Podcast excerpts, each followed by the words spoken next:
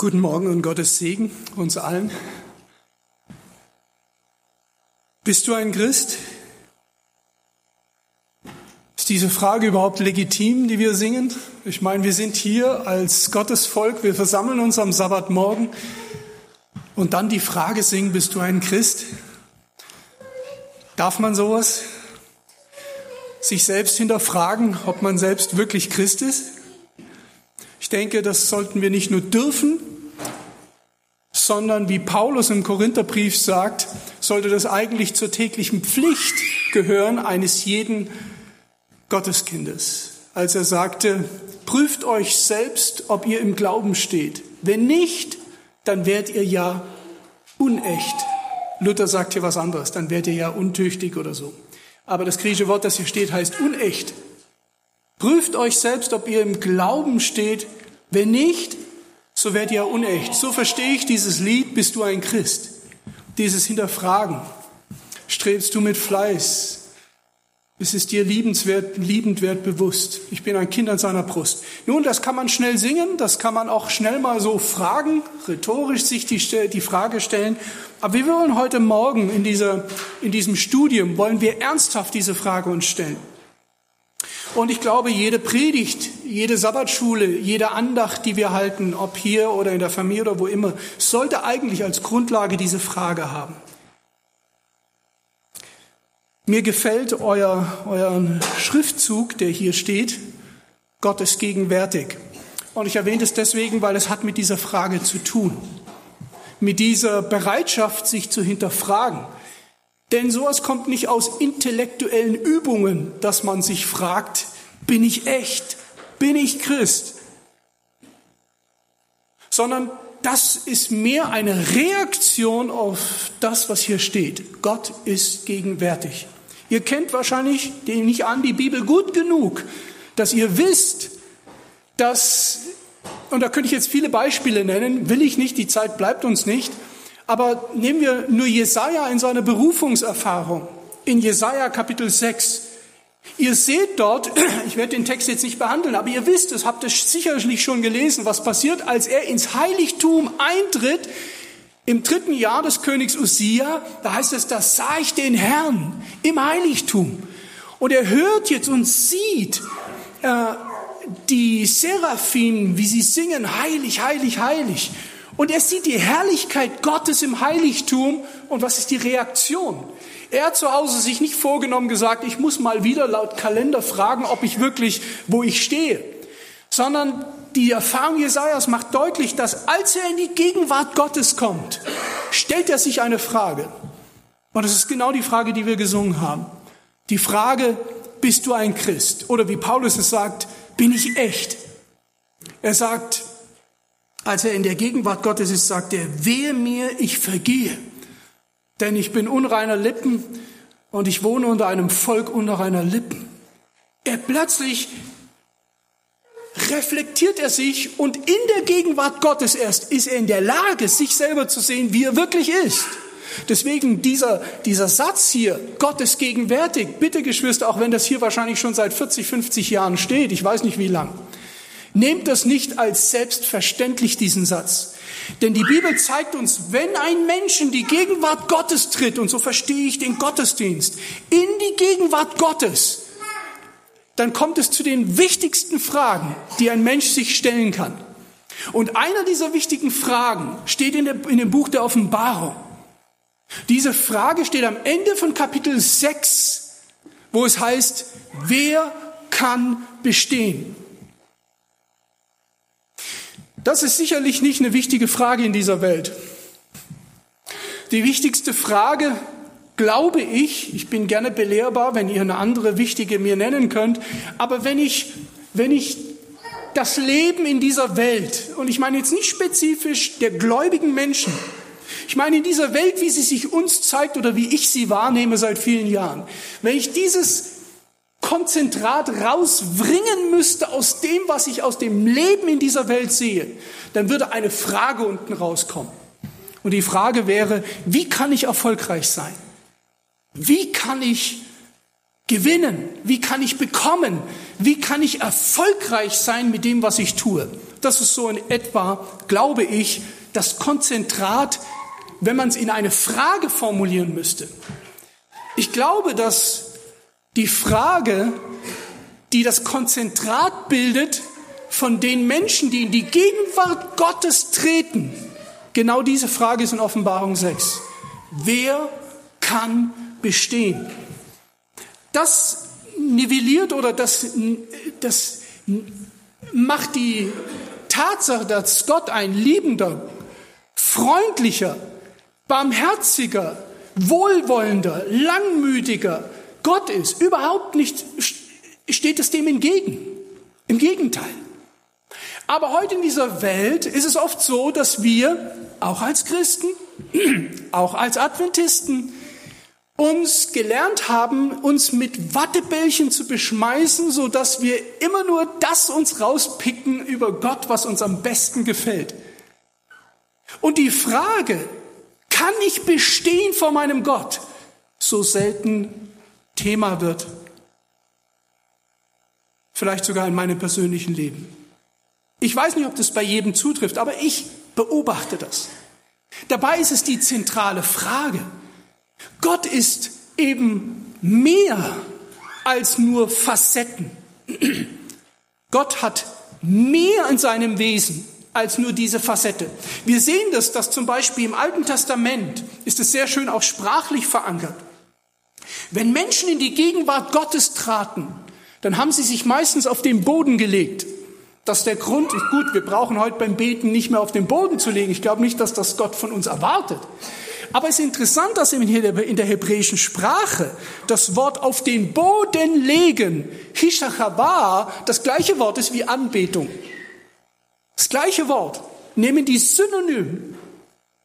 Das heißt, in die Gegenwart Gottes zu gehen, bedeutet nicht nur, ich sitze auf meinem Stuhl und höre mal, welche Informationen jetzt für mich kommen. In die Gegenwart Gottes treten, was hier steht, Gottes gegenwärtig, bedeutet viel mehr. Es bedeutet in Wirklichkeit von dem Stuhl sich zu verlassen auf seinem Sitz. Ich sage jetzt nicht, dass ihr das buchstäblich physisch tun müsst.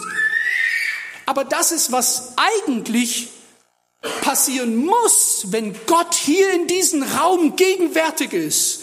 In seiner Nähe geschieht das, was im Alten Testament so oft geschehen ist, wie bei Mose. Als er dem Busch sich nähert, sagt Gott, zieh deine Schuhe aus.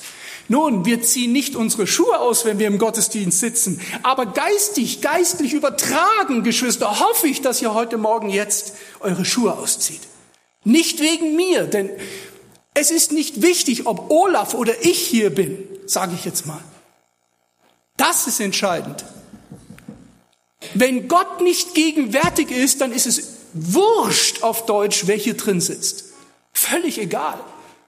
Rang und Namen, Amt und Würde haben keine Bedeutung, wenn Gott nicht gegenwärtig ist. Aber wenn Gott heute Morgen hier ist, wenn er wirklich da ist, wenn auch nicht physisch sichtbar. Aber wenn er da ist, Geschwister, dann hat das Konsequenzen, das weiß ich jetzt schon. Dann werdet ihr nämlich von euren Stühlen geistig euch auf den Boden legen. Dann werdet ihr die Schuhe ausziehen. Und das hat nichts mit mir zu tun. Das ist das Wort Gottes. Gott ist gegenwärtig. Lasset uns anbeten. Dann lasst uns auch tun. Und nicht nur kognitiv jetzt einige Informationen hören, von wem auch immer hier steht. Seid ihr bereit? Ich werde versuchen, mit euch ein kleines Studium zu machen, das mich in meinem Leben sehr, sehr, sehr geprägt hat. Und das alles aufbaut, dieses Studium, auf diese Frage. Kann ich vor Gott bestehen? Oder ich frage jetzt mal anders. Wer kann überhaupt bestehen vor Gott?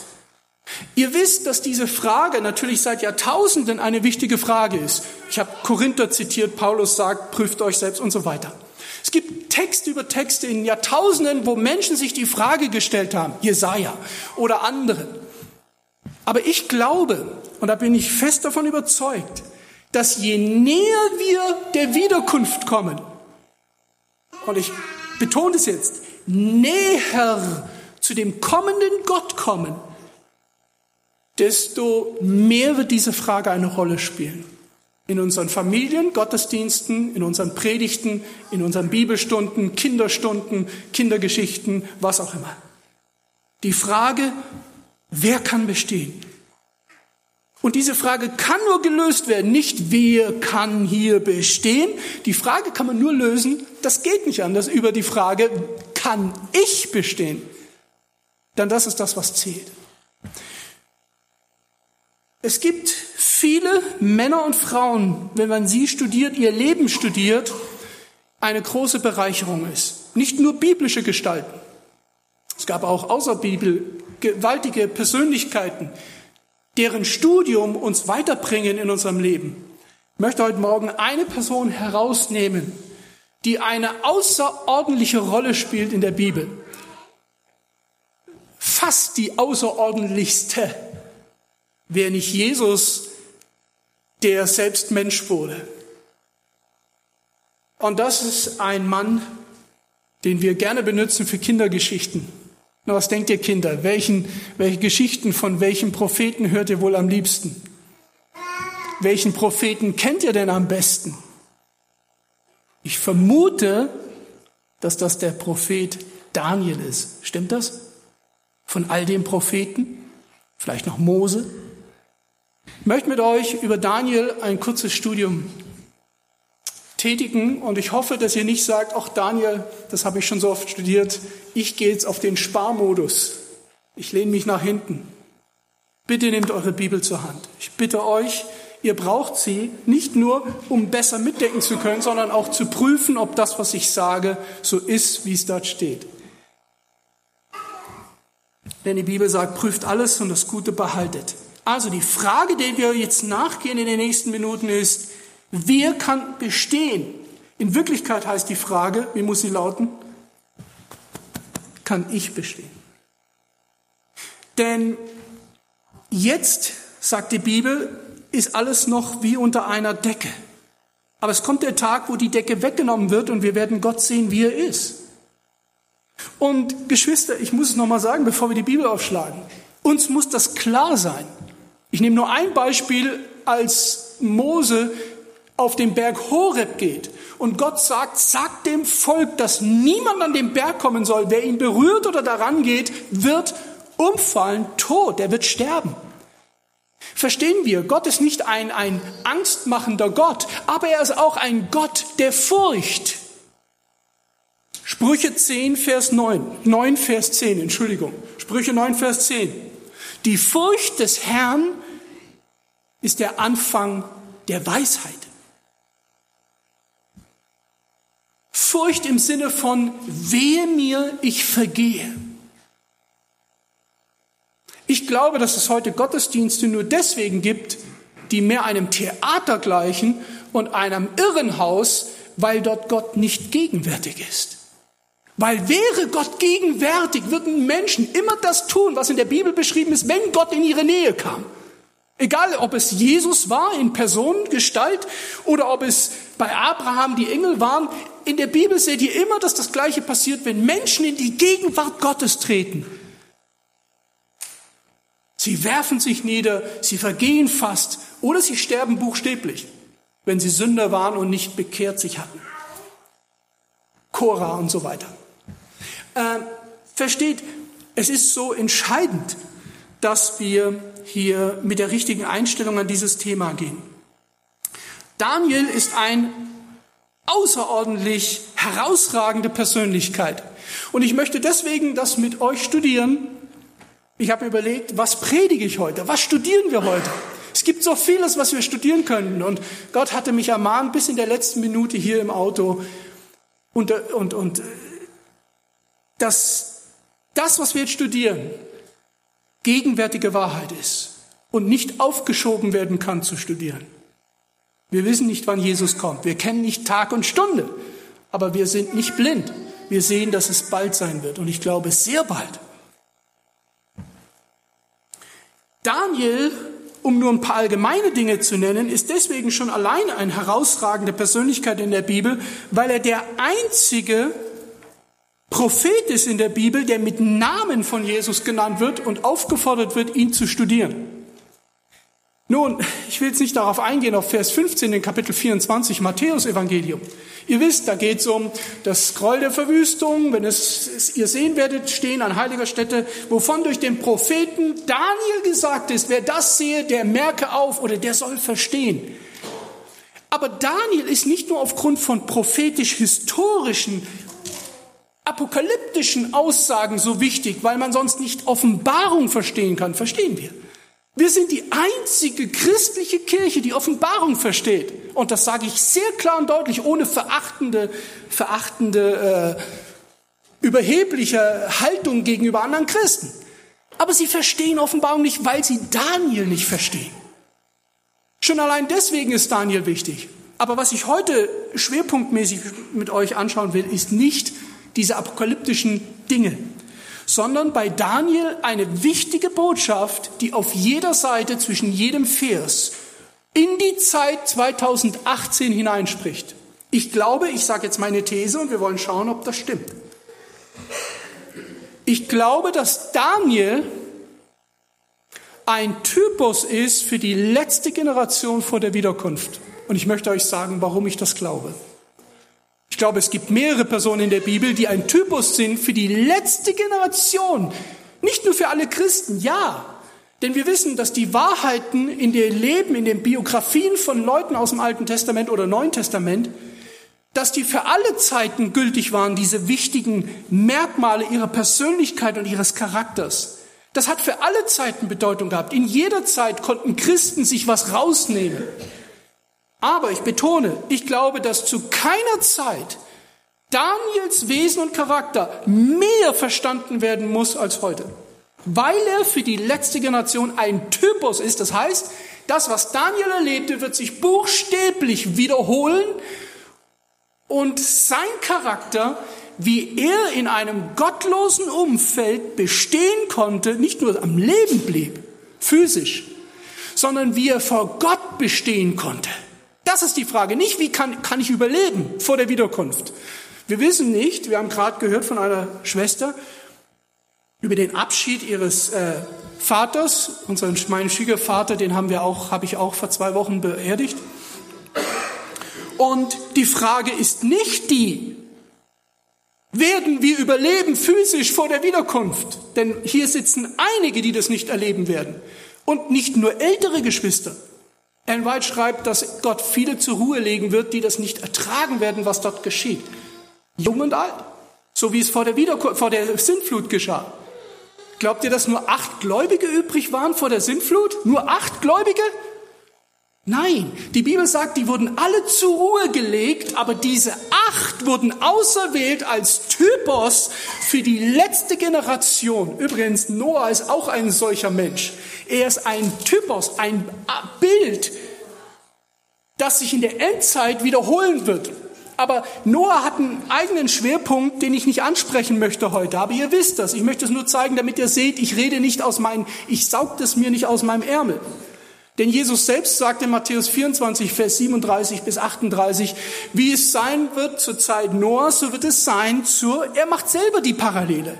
Er sagt, diese Phase der Weltgeschichte wird sich wiederholen und das, was Noah am Leben hielt, das, was Noah dazu führte, dass er bestehen kann, ist genau das, die Ingredienz in dem Rezept, wie die letzte Generation bestehen kann. Aber das ist ein, ein, separater Aspekt, den ich nicht ansprechen will. Ich möchte Daniel heute ansprechen und so Gott will, vielleicht machen wir irgendwann in der Zukunft Noah und vielleicht auch noch Hiob. Denn diese drei Männer werden als Maßstab genannt, und da will ich mit euch aufschlagen, sie werden als Maßstab genannt in Hesekiel Kapitel 14. Ich lade euch ein, Hesekiel Kapitel 14 aufzuschlagen.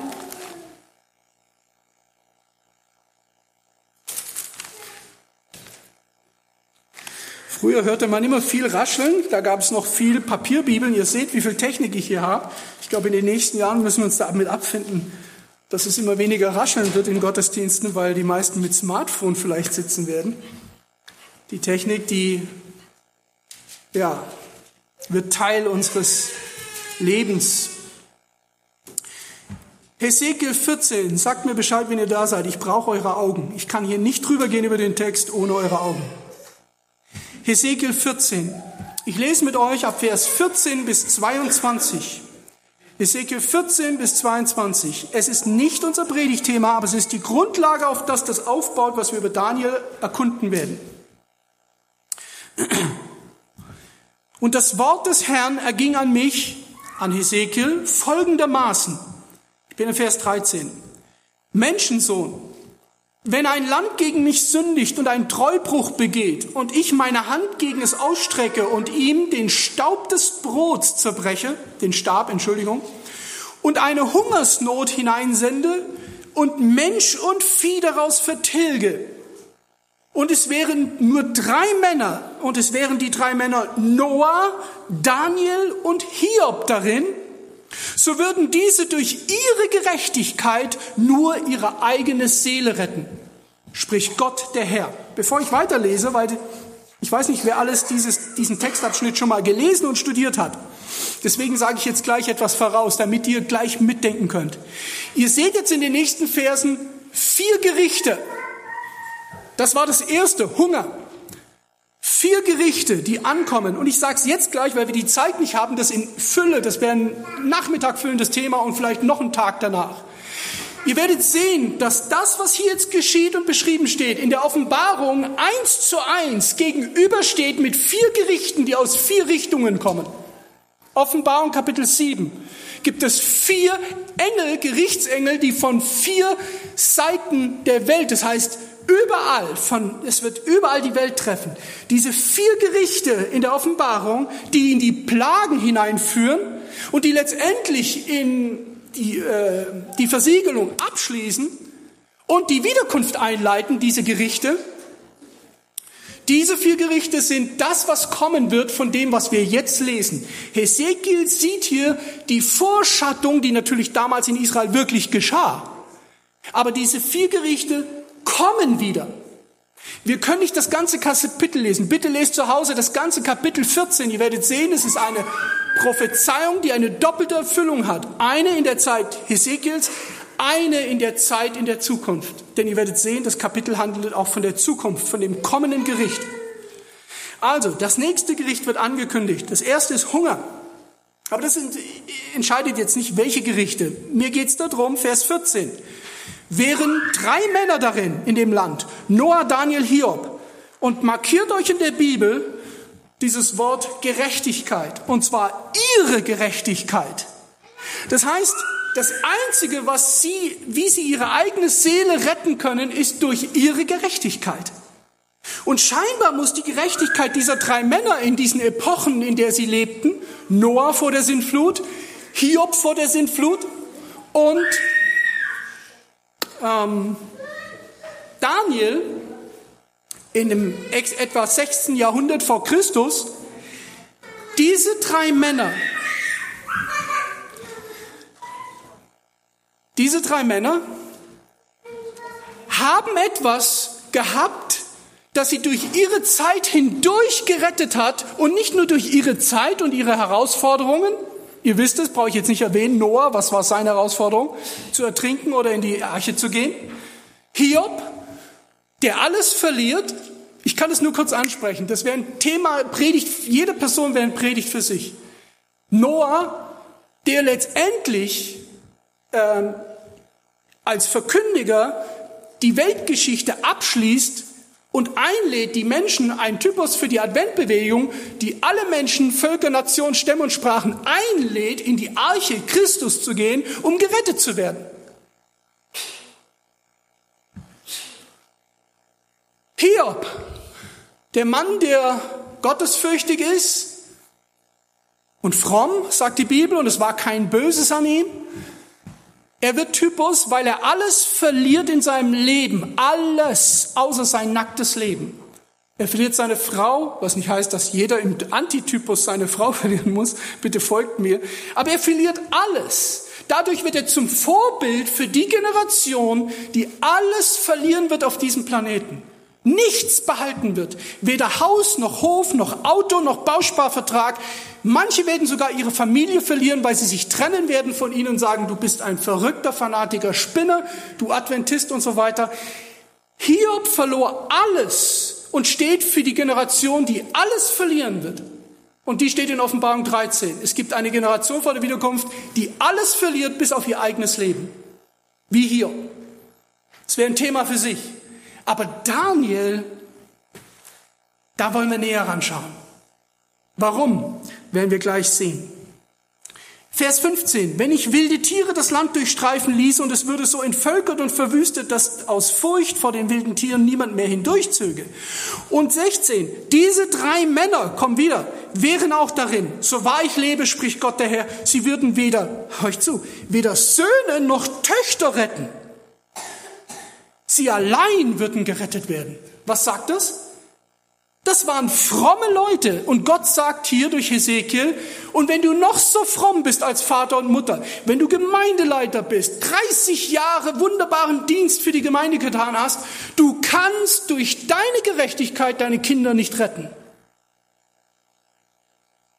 Die Jugendlichen und Kinder müssen eine Gerechtigkeit haben, durch die sie gerettet werden. Und das ist die Gerechtigkeit, die aus Glauben kommt. Und das können Kinder. Kinder können glauben, sie können vertrauen, sie können gehorchen.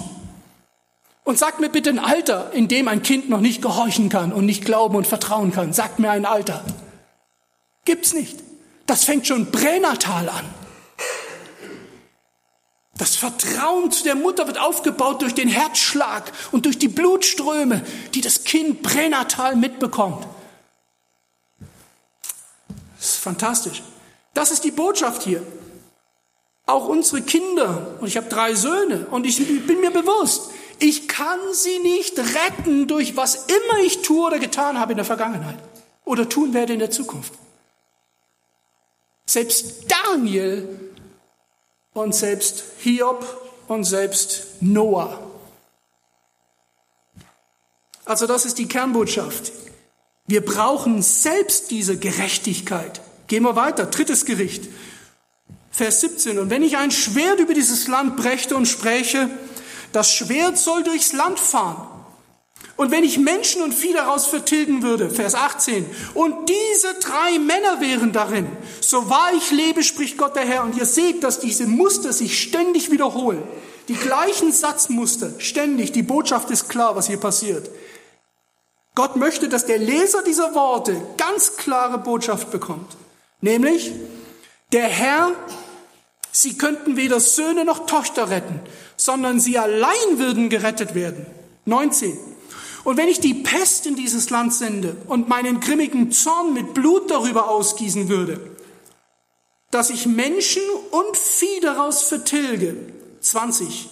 Und Noah, Daniel und Hiob wäre darin, so wahr ich lebe, spricht Gott der Herr, sie könnten weder Sohn noch Tochter retten, sondern sie würden, und jetzt kommt die Auflösung von all diesen Gerichten, jetzt kommt die Auflösung, sondern sie würden durch ihre Gerechtigkeit, im Hebräischen steht noch nur, das Wort nur, also nur durch ihre Gerechtigkeit ihre eigene Seelen retten.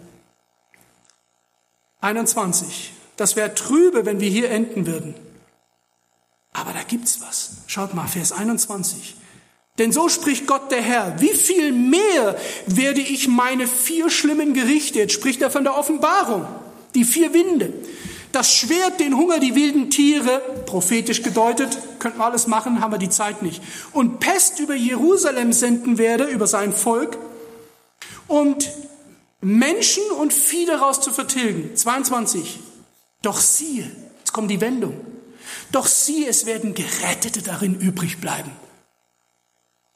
die herausgeführt werden, Söhne und Töchter. Siehe, die werden zu euch hinauskommen. Schaut, wie jetzt diese Söhne und Töchter, auch nicht nur Noah, Hiob und Daniel, sondern das sind andere Leute. Auch in der Endzeit sieht jetzt Hesekiel, es werden Leute übrig bleiben. Offenbarung 12, die übrigen von ihrem Samen, die sich zu den 144.000 formieren. Aus allen Nationen, Stämmen und Sprachen, aus allen Religionen, aus allen Kirchen werden sie kommen. Und es wird eine Herde und ein Hirte sein. Und was heißt, was steht hier? Schaut mal, es ist so fantastisch. Es werden also Söhne und Töchter übrig bleiben. Es ist eine gute Nachricht. Da gibt es junge Leute. Alte auch, ältere auch, reifere auch. Aber ich betone besonders, es gibt auch junge Leute und Kinder, die Hesekiel sah, die werden übrig bleiben. Warum? Sagt mir warum.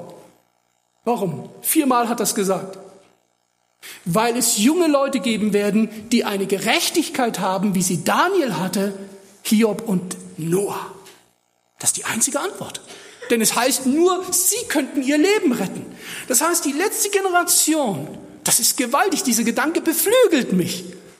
Die letzte Generation vor der Wiederkunft, zu der ich glaube, dass wir gehören, das ist meine feste Überzeugung. Dafür bete ich, darauf arbeite ich hin, dass wir die letzte Generation sind und dieses Übel nicht weitergeht noch Generationen.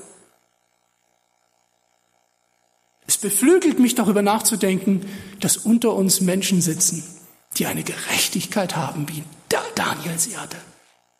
Die Frage, und jetzt kommt die große Frage, Geschwister. Möchte ich das überhaupt? Oder setze ich mir die Latte da irgendwo unten und sage, mir genügt das? Nochmal. Gott kündigt Gerichte an, erst lokal auf dieser Erde, um sein Volk zu sich zu ziehen. Aber wir wissen, in der Zukunft wird es global geschehen, Gottes Gerichte. Und es wird niemand bestehen können. Das ist die Frage Offenbarung 6. Wer kann bestehen? Die Antwort lautet dann von Kapitel, seht ihr dann die Kapitel 8, 9, 10, 11, 12 bis 14 in Offenbarung, kommt die Antwort. Wer sind diese, die bestehen können? Hier sind die da, haben das Zeugnis Jesu, den Glauben Jesu und halten die Gebote. Die bestehen. Warum? Als ich das gelesen habe, die Antwort ist klar. Weil sie die Gerechtigkeit besitzen, die aus Glauben kommt, so wie Daniel sie hatte, so wie Hiob sie hatte, so wie Noah sie hatte. Und ihr lieben Geschwister, vor allem ihr jungen Leute, ihr Kinder, wenn ihr mich jetzt versteht, was ich sage, bitte setzt euren Maßstab nicht zu niedrig. Vorbilder zu haben ist gut. Und wir haben großartige Persönlichkeiten. Ich nenne nur einen, der ist uns am nächsten wahrscheinlich als Adventisten. Ben Carson. Ich will ihn nicht verherrlichen, aber der Mann ist ein Vorbild für viele. Mein, mein Sohn hat ihn mit zehn Jahren gelesen, sein Buch zweimal, und, und er hat sich vorgenommen, nach diesem Buch, er will Chirurg werden. Nun, dann war die Idee weg, jetzt will er wieder Medizin studieren. Aber irgendwo kommt das wieder hoch, was du in deiner Kindheit als Ziele dir gesetzt hast. Es kommt wieder hoch. Ihr lieben Kinder, hört mir zu. Das ist jetzt besonders für euch, weil das nächste kann vielleicht sein, dass es viel mehr für Erwachsene ist. Hört mir zu. Nehmt euch Vorbilder, nicht nur gute Vorbilder, sondern setzt euch die höchsten Vorbilder, die ihr haben könnt. Das höchste Vorbild, das wir haben können, ist selbstverständlich wer? Jesus Christus, der selber Kind war, der wie du gelebt hast, wie du gebetet hast, in die Schule ging, zu Hause, der gespielt hat mit Kindern, der sich gefreut hat, der war genauso wie du. Das kann dein Vorbild sein. Aber hört nicht auf und vor allem erniedrigt euch nicht darunter, dass ihr die Glotze anschaltet, Internet anmacht und euch Vorbilder nehmt, die da rumhüpfen, die als Götter verehrt werden, als Stars verehrt. Nehmt eure Vorbilder nicht aus dem Schlamm, sondern nehmt euch die Vorbilder von den Menschen, die den Charakter Jesu hatten. Wie Daniel. Was, was glaubt ihr, warum das Fernsehen überhaupt erfunden wurde? Es gibt nur einen Grund, warum es erfunden wurde. Das ist meine Überzeugung. Hinter dem Vorhang meine ich. Das ist den Menschen täglich, täglich, den Menschen Vorbilder zu zeigen. Helden. Versteht ihr? Oh, wie die Leute aussehen. Schau mal. Oh, was die tragen, wie die aussehen. Schau mal die Frisur. Schau mal. Oh, was der getan hat, was der geleistet hat. Oh, wie viele Leute ihn anbeten und verherrlichen. Dazu ist das Fernsehen da. Zu nichts anderem. Und das, was du siehst, das wird dein Vorbild. Und deswegen haben so viele heute so niedere Vorbilder, statt zu sagen, Daniel ist mein Vorbild. Denn Daniel, Hiob und auch die anderen, die hier nicht mit Namen genannt werden in der Bibel, die hatten etwas, was wir haben sollen, dürfen, ich sag's, müssen. Wenn wir nicht nur Rettung wollen, sondern wenn wir Gott repräsentieren wollen in dieser Zeit. Aber es hört hier nicht auf, es geht weiter. Schaut mal, die gute Nachricht. Es gibt hier Söhne und Töchter. Siehe, diese werden zu euch hinauskommen.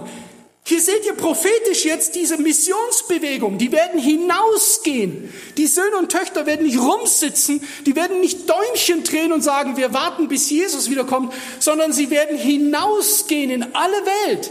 Was werden sie dort tun? Lest mal. Es ist gigantisch, wenn man das prophetisch liest auf die Endzeit. Sie werden hinausgehen, zu euch hinauskommen und ihr werdet ihren Wandel und ihre Taten sehen. Seht ihr? Diese Leute, diese Söhne und Töchter, diese Leute wie Daniel, Hiob, Noah und die Menschen, die diese Gerechtigkeit haben, sie werden ausgesendet durch den Geist Gottes. Und dann werden die Menschen was sehen? Vers 22, die Menschen werden ihren Wandel und ihre Taten sehen und ihr sollt getröstet werden über das Unglück, das ich über Jerusalem gebracht habe. Ja, über alles, was ich über sie gebracht habe. Jetzt wird's nochmal wiederholt. Und sie werden euch trösten, denn ihr werdet ihren Wandel und ihre Taten sehen. Zweimal nacheinander wird es wiederholt. Das bedeutet, es ist wichtig.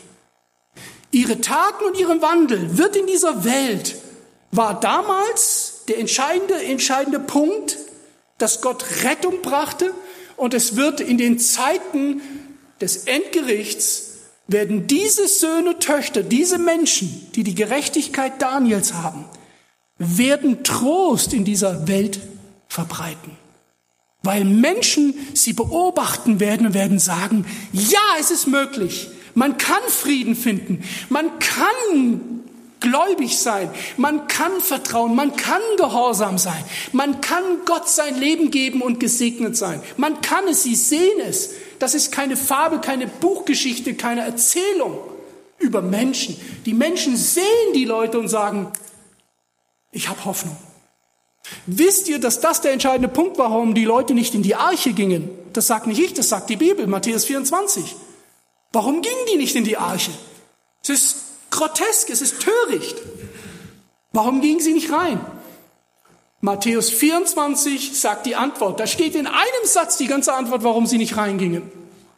Da steht, Vers 37, in Vers 38 steht dann, erst 37 steht, es wird so wie es zu Zeiten Noahs war, so wird es sein zur Zeit der Wiederkunft. Sie aßen, sie tranken, sie heirateten, sie ließen sich heiraten.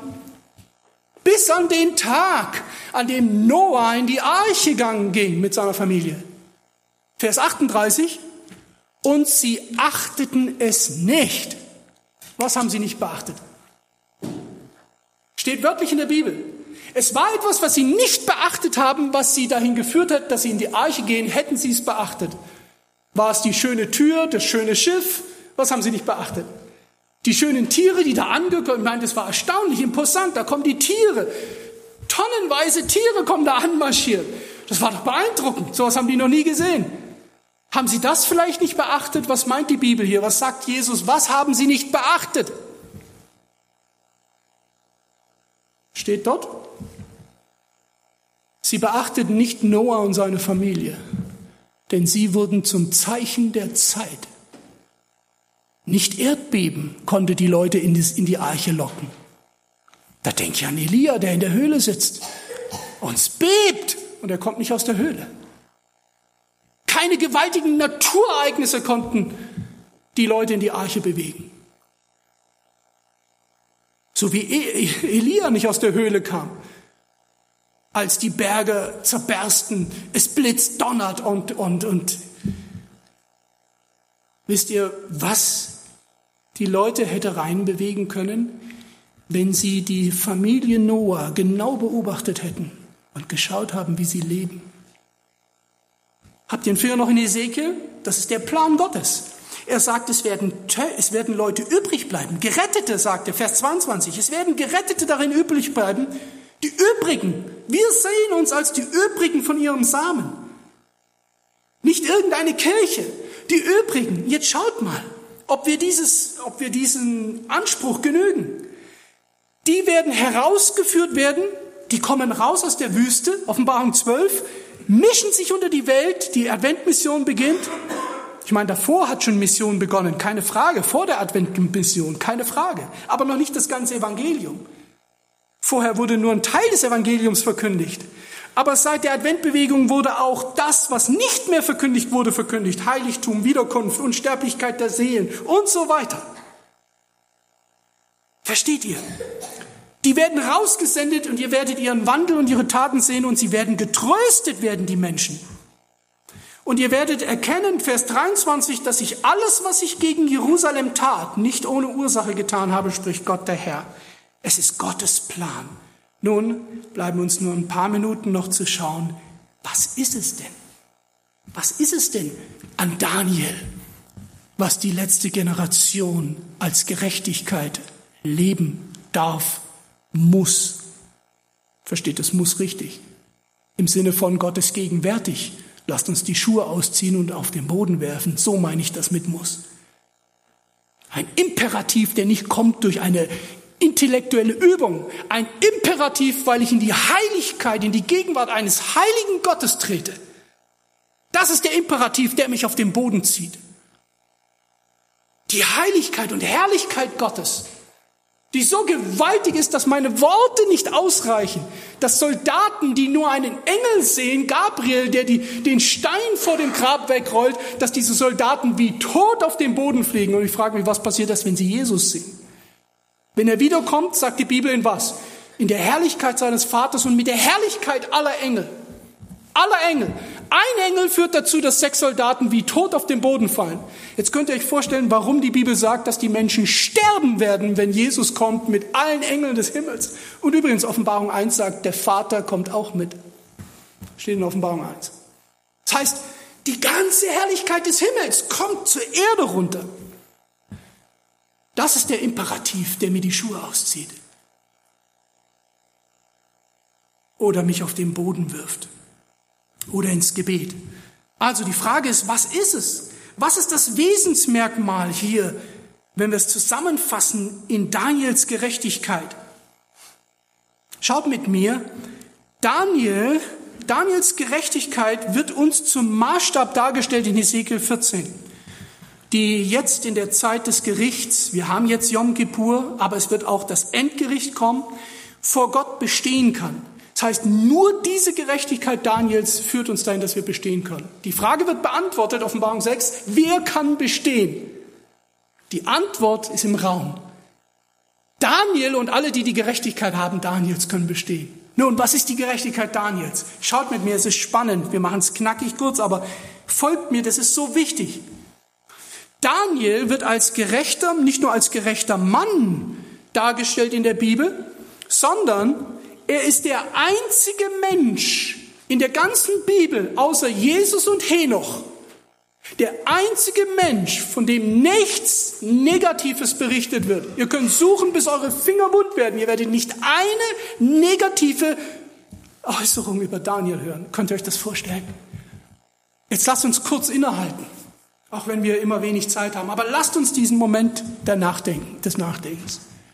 Stellt euch vor, der Name würde ersetzt werden mit eurem Namen, wer immer ihr seid. Jetzt vor zwei Wochen hatten wir eine Beerdigung. Das sind immer die Momente, Beerdigungen, wo man, wenn man sie selber durchführt, andere beerdigt, wo man überlegt, was sage ich? Was war das, die Quintessenz des Lebens dieses Mannes oder dieser Frau, die ich beerdige? Was, wenn ich rede, ist wahr, wahrhaftig, ehrlich, nicht gelogen, nicht verschönert und alles. Was ist ehrlich über diese Person zu sagen, so dass immer noch Trost rüberkommt für die anderen? Was würde über dich gesagt werden, wenn über dich ein Bericht geschrieben wird? Was würde die Quintessenz sein von deinem Leben, das übrig bleibt? An was erinnern sich die Menschen, wenn du vielleicht mal nicht bist, weil du einen Unfall hast? Das kann ja jeden Tag passieren, vielleicht auf dem Rückweg nach Hause. Was ist das, was du hinterlässt, an was sich die Menschen erinnern? An Daniel bleibt übrig seine Gerechtigkeit, die er vor Gott hatte. Und wisst ihr warum?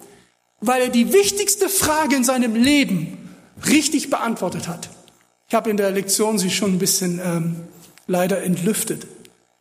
Die Frage ist nämlich nicht, wie gefalle ich Menschen? Die Frage, die Daniel stellte, war, wie kann ich Gott gefallen? Das war seine ganze Frage. Wie kann ich meinem Gott gefallen? Es gibt keine Aufzeichnung, such sie nicht, du wirst keine finden, du kannst dir die Zeit mit anderen Dingen be beschäftigen. Du wirst keine Aufzeichnung über Daniel finden, die negativ ist. Das bedeutet etwas. Das heißt, er steht als Typus für Christus, so wie Josef, so wie andere im Alten Testament eine Typusfigur auf Jesus waren, wie Mose, der sagt einem Propheten, wie mich wird der Herr euch senden, den sollt ihr hören. Mose war ein Jesus-Typus. Warum? In welchem Punkt? Helft mir, bevor ihr einschlaft. In was wurde Mose der Typus für Jesus? Steht klar in der Bibel. Wodurch? Noch ein Stück Weise von Geduld, aber es ist richtig. Das heißt, er war der sanftmütigste Mensch, der je auf Erden lebte, Mose. Mit Ausnahme natürlich Jesus. Was sagt Jesus? Matthäus 11, Abvers 28. Er sagt, kommt her zu mir alle, die ihr mühselig beladen seid. Ich will euch erquicken. Nehmt auf euch mein Joch und lernt von mir, denn ich bin sanftmütig und demütig von ganzem Herzen. So werdet ihr Ruhe finden für eure Seelen. Er wurde der Typus für Jesus, Sanftmut, obwohl er Mörder war. Versteht ihr, so gibt es viele Typen auf Jesus. Daniel war einer davon. Daniel war bereit, sein Leben zu geben für die Wahrheit, für Gott. Sagt mir bloß nicht jetzt, ihr lieben Geschwister, sagt mir bloß nicht, das hat mit uns nichts zu tun dann muss ich euch eines Besseren belehren. 2. Timotheus 3, Vers 12. 2. Timotheus 3, Vers 12.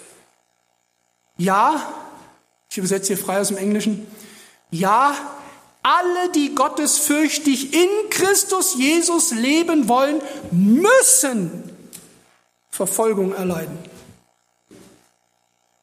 Steht hier in der Bibel. Alle meint natürlich nur die Märtyrer, stimmt das? Verfolgung bedeutet ja nicht immer gleich, dass ich mein physisches Leben lasse auf dem Scheiterhaufen. Verfolgung hat ganz andere Kategorien noch. Ich habe das erlebt in meiner Arbeitsstelle früher. Verfolgung, Mobbing ist, ist eine Art von, von Verfolgung. Mobbing aufgrund deines Glaubens. Es gibt ganz viele Formen von, von Verfolgung, weil du gläubig bist. Aber es gibt keinen, der gottesfürchtig leben will in Christus, das meint in der Bibel, ihr habt das schon studiert, 1. Johannes Kapitel 2, ab Vers 4 folgende, in Christus wird definiert in der Bibel mit Gehorsam gegenüber seinen Geboten. Die Welt wird dich hassen, wenn du seine Gebote hältst. Und jemand stimmt mir schon zu, weil er es wahrscheinlich erlebt hat.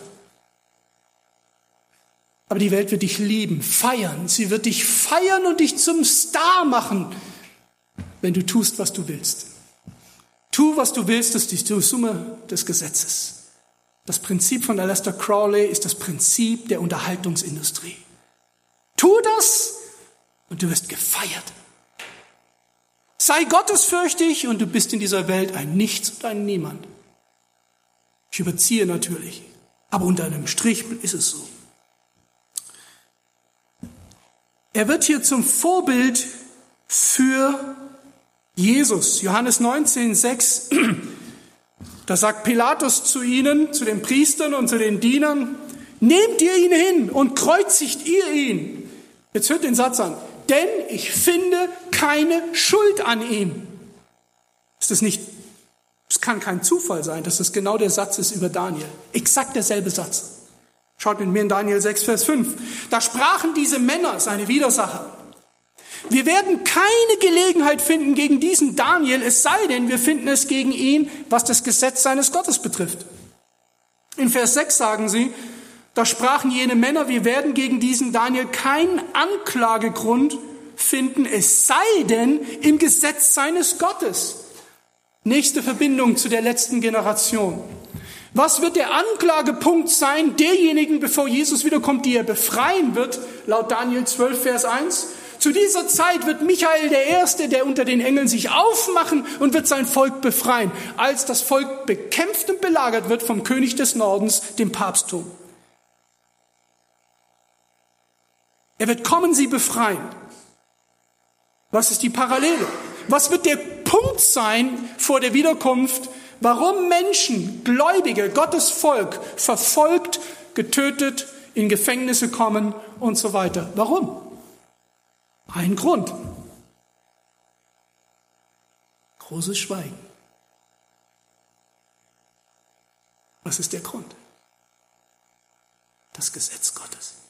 Und nicht, dass es das Gesetz gibt, sondern dass sie es halten und nicht bereit sind, es zu brechen, ja selbst wenn sie mit dem Tode bestraft werden, Parallele zu Daniels Gerechtigkeit. Offenbarung 13, bis das Todesdekret kommt. Es ist wichtig, dass wir darüber sprechen und dass unsere Kinder davon erfahren. Natürlich so, wie es Kinder tragen können. Kinder können nicht das ertragen, was ein Erwachsener tragen kann. Wir wissen das. Seid vorsichtig. Aber sprecht mit euren Kindern darüber, über die Gerechtigkeit dieser Männer und Frauen in der Bibel. Warum sie so treu waren. Weil sie nicht bereit waren, Kompromisse zu machen in Gottes Geboten. Das kommt auf uns zu. Und es kommt immer mehr, Geschwister. Ich brauche jetzt nichts anfangen, es würde mir die Zeit noch nehmen. Wartet noch eine Weile ab, bis diese ganze Gender-Wahnsinn zum Gesetz wird.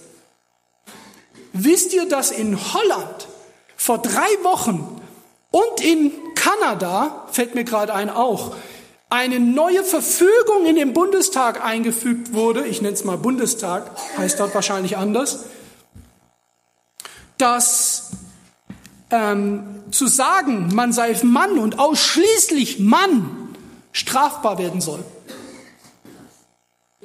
Ihr denkt jetzt, der Taube, der spinnt, der kann hier alles erzählen. Ich lade euch ein, geht ins Internet, googelt ein bisschen nach. Ihr habt in einer Viertelstunde habt ihr diese neue Entwürfe, die umgesetzt werden sollen. Gesetzlich. Das heißt, ich habe in nächsten Monaten eine Männerfreizeit, wo nur das Thema Mann sein wird. Da habe ich mich ein bisschen sachkundig gemacht. Es bedeutet, in der Zukunft wird das reine Mannsein und das Bekennen zum reinen Mannsein strafbar vielleicht. Wir wissen nicht, ob es passieren wird, aber das ist angekündigt. Und ich habe mich gefragt, warum? Warum? Warum ist so ein Hass seit 150 Jahren gegen das Maskuline? Warum nicht gegen das Feminine? In der Emanzipation und so weiter und so fort. Ich habe es irgendwann rausgefunden, als ich nachdachte. Es kann nur einen Grund geben. Denn je näher wir an die Wiederkunft kommen, desto mehr möchte Gott das Bild, sein Bild in uns wiederherstellen. Nun, Gott offenbart sich in der Bibel auch als Mutter. Hosea Kapitel zum Beispiel. Wie eine Mutter sein Kind säugt und so weiter.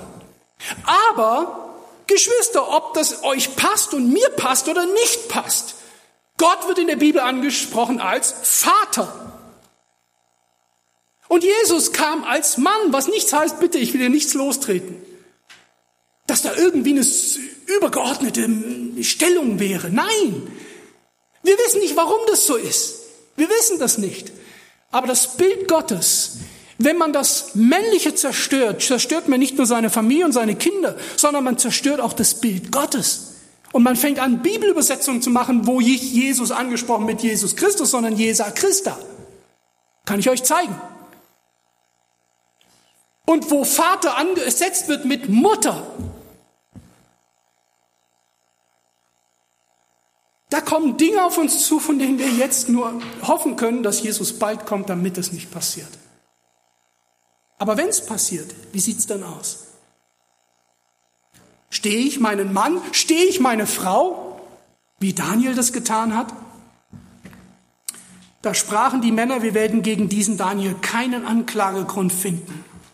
Es sei denn gegen das Gesetz seines Gottes. Und die letzte große Auseinandersetzung, ihr Lieben, vor der Wiederkunft wird über die Treue zu den Geboten, sprich Anbetung sein. Eine Auseinandersetzung über deine und meine Entscheidung, wem ich folgen möchte. Und die wird nicht in der Zukunft getroffen, Geschwister, sondern die wird jetzt getroffen. Mit welcher Frage, bitte helft mir, mit welcher Frage wird sie getroffen?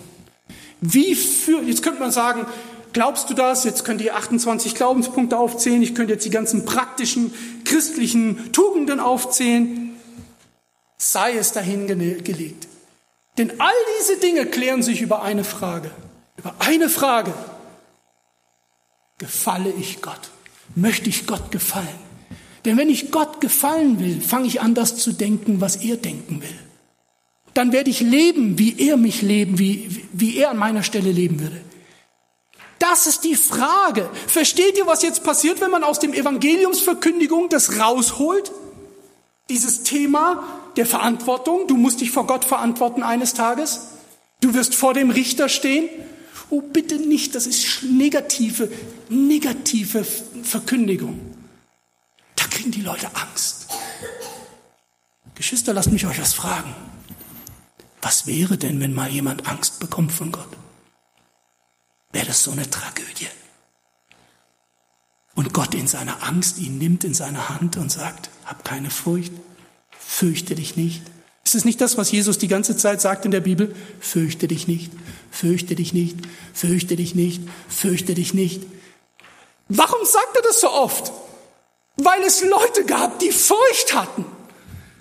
Aber Gott lässt sie nicht in der Furcht wie Satan und wie die Götzen alle. Warum die Leute Opfer machen, ums Feuer springen und, und Schamanen es gibt, weil sie Angst haben und diesen Gott besänftigen. Unser Gott ist anders. Der sagt nicht, hab keine Furcht, du wirst niemals Furcht haben.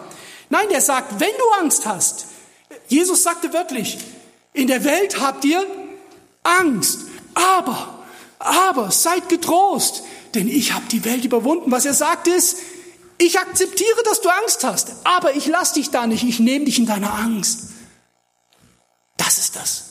Aber nicht dahin kommen, dass die Menschen bloß nichts mehr hören dürfen über furchterregende Dinge. Geschwister, lasst uns ganz offen sein. Die Wiederkunft ist das Schönste, worauf sich jemand freuen kann, der Gott liebt. Ja oder nein? Wir werden, die Bibel sagt, wir werden springen wie die Kälber und sagen, das ist ja, auf den wir gewartet haben. Die Wiederkunft, Offenbarung Kapitel 6, wird für viele Menschen was sein? Der größte Horror. Sagen, Berge, fallt auf uns und ihr Steine. Versteht ihr das? Angst, die nie bereinigt wurde, die nie von Gott genommen wurde.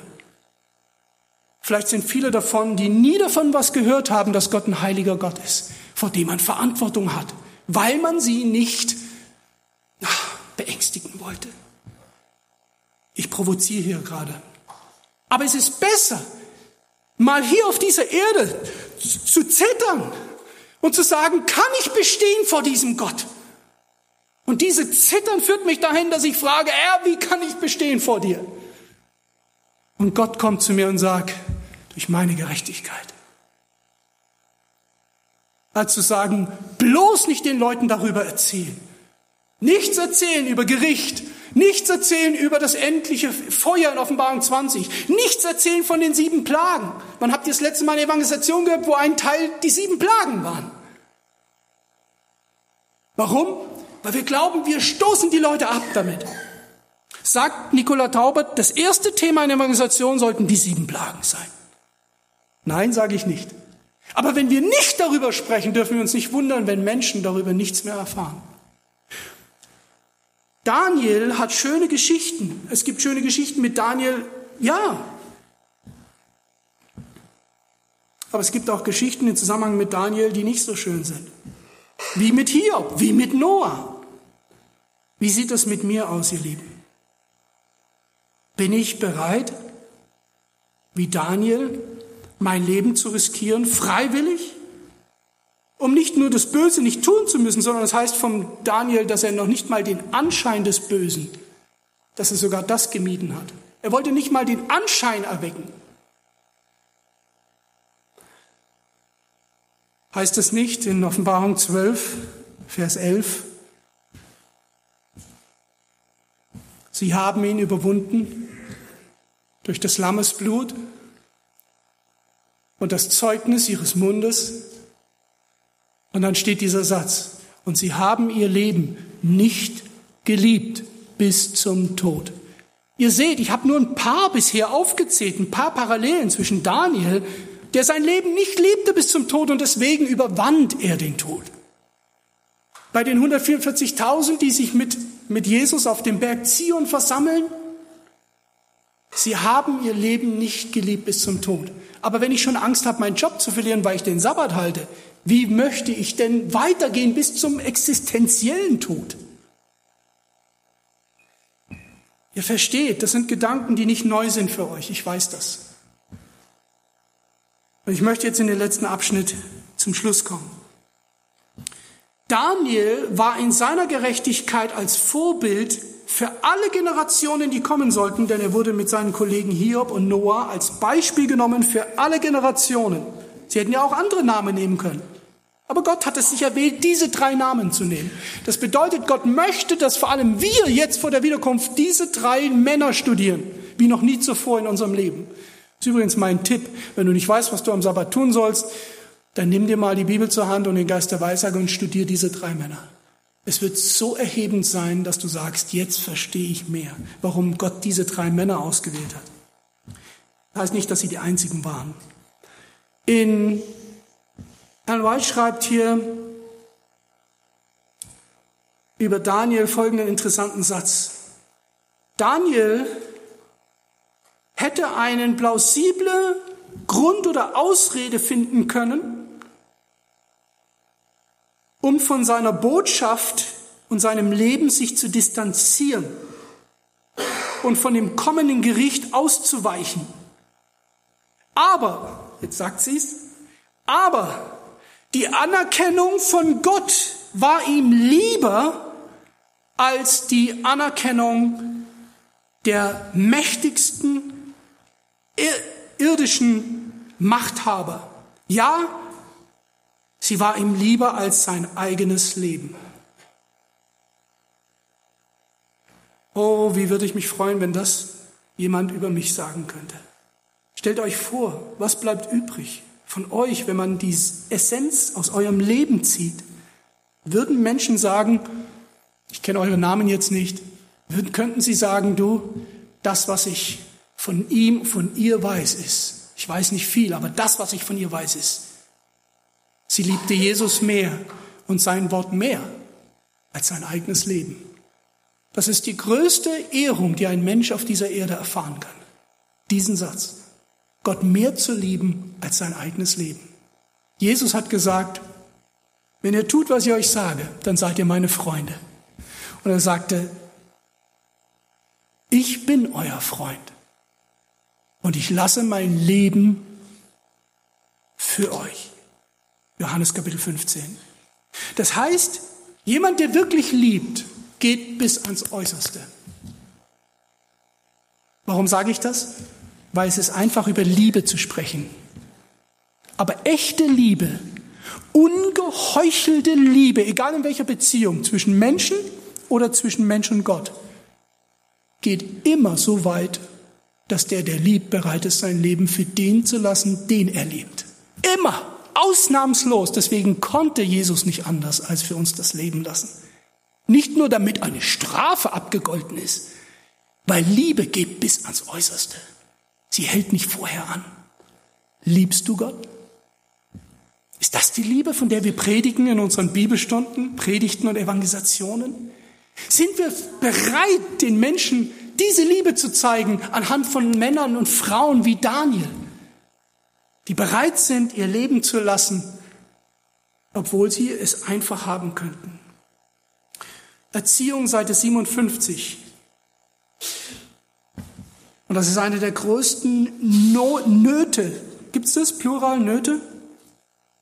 Das ist eines der größten Nöte, die es auf dieser Welt gibt. Ist nicht Tsunami, Wetter, äh, Klimaveränderung, äh, Geldwertverfall, Arbeitslosigkeit. Nenn es, was du willst. Die größte Not, jetzt zitiere ich aus dem Buch Erziehung, das größte Bedürfnis, im Englischen steht da Notwendigkeit, Notwendigkeit dieser Welt sind Menschen.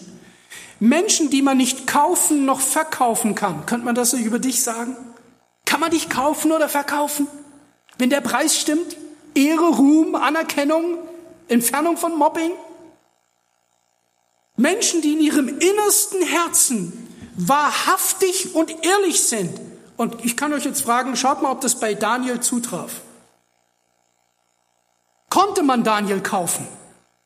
Konnte man ihn verkaufen? Nein. Konnte man, war Daniel in seinem innersten Herzen wahrhaftig und ehrlich? Ja. Menschen, sagt sie, die sich nicht fürchten, die Sünde beim Namen zu nennen. Johannes, ich denke gerade an Johannes, übrigens auch bei, bei Daniel der Fall. Aber dort wird es nicht so deutlich wie bei Johannes dem Täufer. Hätte Johannes nicht den Mund halten können, nur einmal nicht so hart reden gegenüber der Salome. Herodes. Nicht Salome. Herodias war's? Ja, Salome. Hätte er nicht mal einfach politisch korrekt sein können und mal zwei Minuten den Mund halten und danach wieder predigen am Jordan? Nein, er hat die Sünde beim Namen genannt. Ihr lieben Geschwister, wisst ihr, dass das eine wesentliche Parallele ist zur Dreiengelsbotschaft?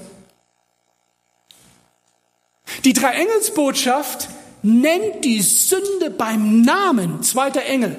Gefallen, gefallen ist Babylon, die große, die was getan hat? Die mit dem, mit dem äh, Dings ihrer Hurerei, wie heißt es, mit dem Zorneswein ihrer Hurerei gedrängt hat alle Völker. Da wird der Finger von denjenigen, die es verkündigen, die Drängesbotschaft, auf diese Wunde gelegt. Mit dem Risiko, dass die Leute sich abwenden und sagen, ihr fanatischen, selbstherrlichen, weiß ich nicht was. Ihr wisst gar nicht, wie das ist. Heutzutage in YouTube-Alter, da setzt ihr eine Predigt rein.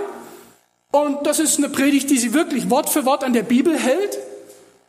Und wenn ihr das nicht ausschaltet, die Kommentare ausschaltet, dann werdet ihr sehen, da kommen nette, Gedanken dazu, aber es kommen Leute, die wünschen dir die Hölle an den Hals.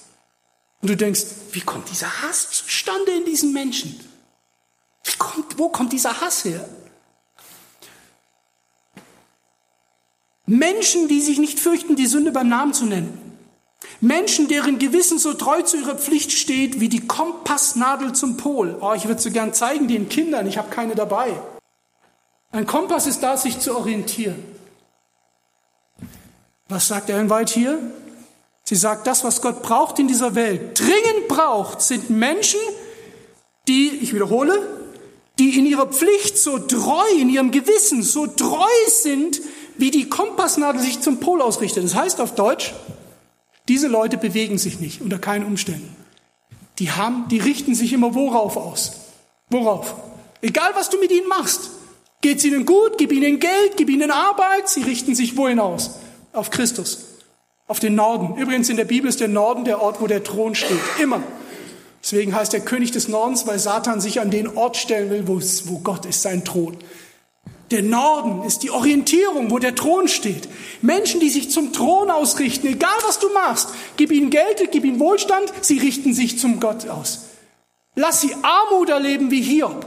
Krankheit, was machen sie? Sie richten sich zum Thron Gottes aus. Das sind Menschen, die Gott sucht. Frage. Bin ich dieser Mensch? Paulus sagt, prüft euch selbst, ob ihr im Glauben seid. Wenn nicht, so werdet ihr ja unecht. Wir haben begonnen heute mit dem Lied, bist du ein Christ? Eigentlich müsste man eigentlich fragen, bin ich ein Christ? Dann wäre das Lied noch besser. Bin ich ein Christ? Brennt in mir heiß der Liebe Glut? Strebst du mit Fleiß? Das ist dir liebend wert bewusst. Ich bin ein Kind an seiner Brust. Bin ich dieser Mensch? Nun, ich löse es auf. Was ist das Geheimnis von Daniel? Jetzt, ihr Kinder, müsst ihr gut zuhören. Jetzt kommt die Katze aus dem Sack. Was, wenn man es zusammenfasst, alles, was war das Geheimnis von Daniel? Seid ihr bereit, Kinder? Ich lese hier aus Zeichen der Zeit vom 25. Mai 1891. Ich lese das deswegen, weil ich kann es nicht besser formulieren. Ich bräuchte viel länger. Ich zitiere. Das Geheimnis von Daniels Stärke lag in seiner gewissenhaften Beachtung für das, was die Welt als Dinge von untergeordneter Bedeutung bezeichnen würde. Habt ihr es verstanden? Ach, das ist ja nicht wichtig. Ach, das sind ja nur Peanuts. Kennt ihr diese Sprüche? Ach, das ist nicht so. Komm, konzentriere dich auf das Große. Ich habe sogar Jugendveranstaltungen gehört mit der Verkündigung, dass die stundenlang geeicht wurden auf Großes, Großes, Großes. Ich möchte vorsichtig sein. Es ist wichtig, sich Großes vorzunehmen. Ich habe es vorhin selber gesagt. Nimm dir große Ziele, Vorbilder, die höheren Maßstab haben als die unteren Vorbilder. Aber es gibt eine Gesetzmäßigkeit im Glauben, die steht in Lukas Kapitel 16, Vers 10. Dort sagt Jesus, merkt euch das Kinder, vor allem ihr Kinder, aber auch ihr Erwachsenen. Ihr habt euer Leben noch vor euch, einen großen Teil. Ihr seid noch drin, ihr seid schon drin, aber ihr habt noch einen großen Teil vor euch. Da sagt Jesus, wer in den kleinsten Dingen treu ist, der ist in den großen Dingen treu. Interessant, dass er nicht umgedreht das sagt. Wer in den großen Dingen treu ist, der ist auch in den kleinen Dingen treu. Nein, weil alles Große besteht aus den kleinen Dingen. Eine Flut besteht aus Regentropfen. Das Universum besteht aus Molekülen. Alles Große besteht aus der Perfektion des Kleinen. Und der menschliche Körper ist nur deswegen ein medizinisches Meisterwerk und Wunder, weil es in atomarer Größe perfekt ist. Das meint Gott, meint Jesus. Und das griechische Wort, das er hier benutzt, mit kleinen Dingen, kleinsten steht bei mir bei Luther, kleinsten, Dort steht im Griechischen das Wort, das wir mit Mikros bezeichnen. Wann ist etwas Mikros? Sagt mir es. Wann ist etwas Mikros? Wann brauchen wir ein Mikroskop? Wenn man es, das wissen die Kinder, kommt, helft mir. Und es mit den Augen nicht mehr sieht. Das heißt, an der Oberfläche nicht mehr sichtbar. Und Jesus sagt, wer treu ist an den Punkten, die die Öffentlichkeit nicht mehr sieht, wer treu ist in dem Bereich, der nicht offensichtlich ist, der ist auch in den Großen treu. Umgedreht kannst du gewaltig große Worte hören, gewaltig große Dinge und dann, wenn ein Mensch allein ist, unbeobachtet, macht er, was er will. Aber wer im Kleinen treu ist, unbeobachtet, wer nicht im sichtbaren Bereich treu ist, ist auch im Großen treu. Nun, ich schließe hier mit dem Rest dieses Zitates. Das Geheimnis von Daniels Stärke lag in seiner gewissenhaften Beachtung für das, was die Welt als Dinge von untergeordneter Bedeutung bezeichnen würde. Er wurde dreimal täglich vor Gott im Gebet. Er kam dreimal täglich vor Gott ins Gebet und in der Danksagung gefunden.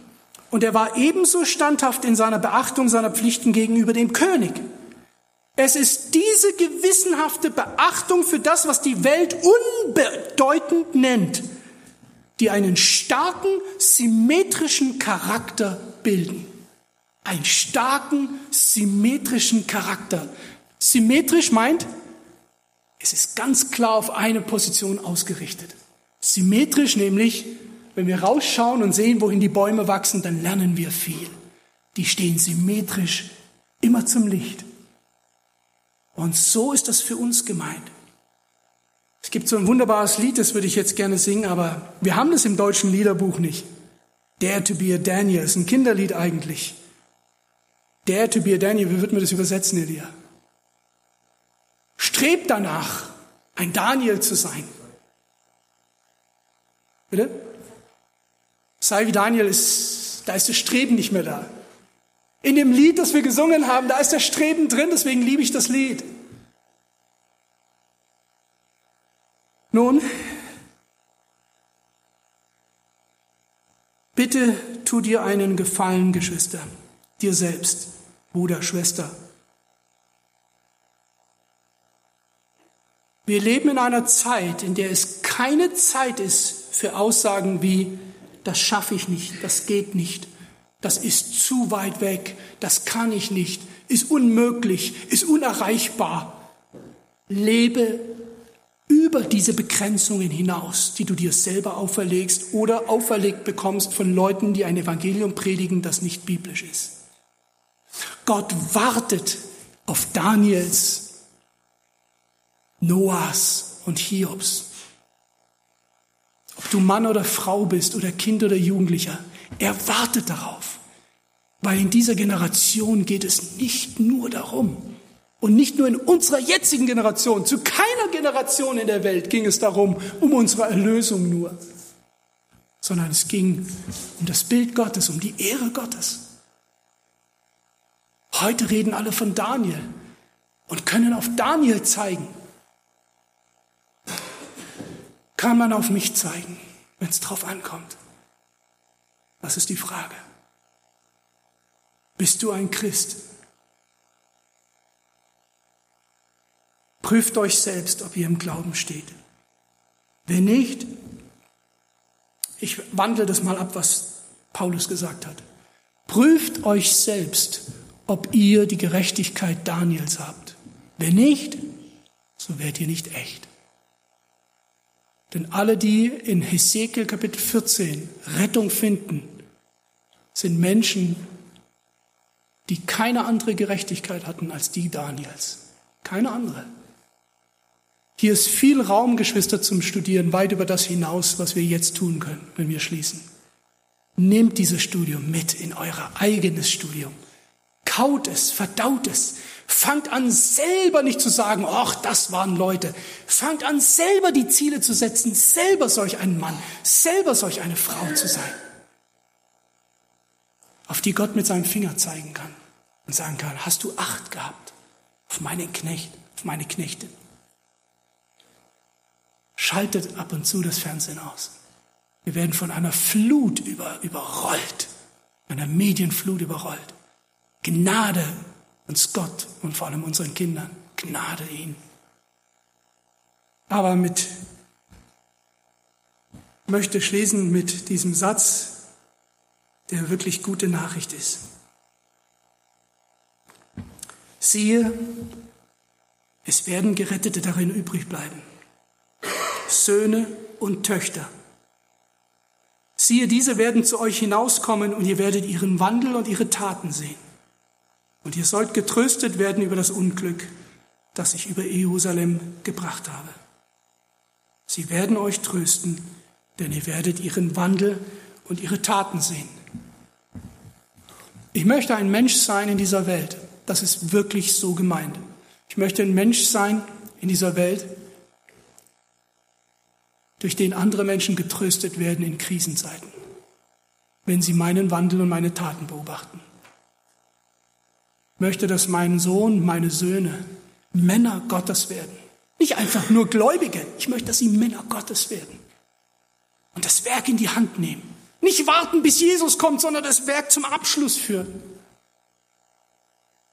Ich wünsche mir, dass alle unsere Gemeinden aufwachen und dass Reformation und Erweckung nicht mehr ein Slogan der Generalkonferenz sind, sondern dass in der Gegenwart Gottes, in die wir treten, wir unsere Schuhe ausziehen und wir uns auf den Boden bewegen, wo wir hingehören, in den Staub. Möge Gott euch segnen als Gemeinde Leonberg. Ich weiß, ihr habt Herausforderungen, jeder von euch, als Gemeinde, Einzelne, als Familien, als Ehepaare. Schaut auf, Schaut auf, weil Jesus bald kommt. Jesus kommt sehr bald. Und wenn die Welt auch spottet und wenn wir immer seltsamere Kreaturen werden in dieser Welt als Adventgläubige, erhebt euer Haupt. Passt euch nicht an, sondern seid der Maßstab für andere. Und tut es mit gutem Gewissen. Denn wenn ihr die Gerechtigkeit Daniels besitzt, wenn wir die Gerechtigkeit Jesu besitzen, die aus Glauben kommt, dann können wir ohne Eitelkeit anderen Menschen ein Vorbild sein. Denn sie sehen dann hoffentlich nichts anderes als Jesus Christus.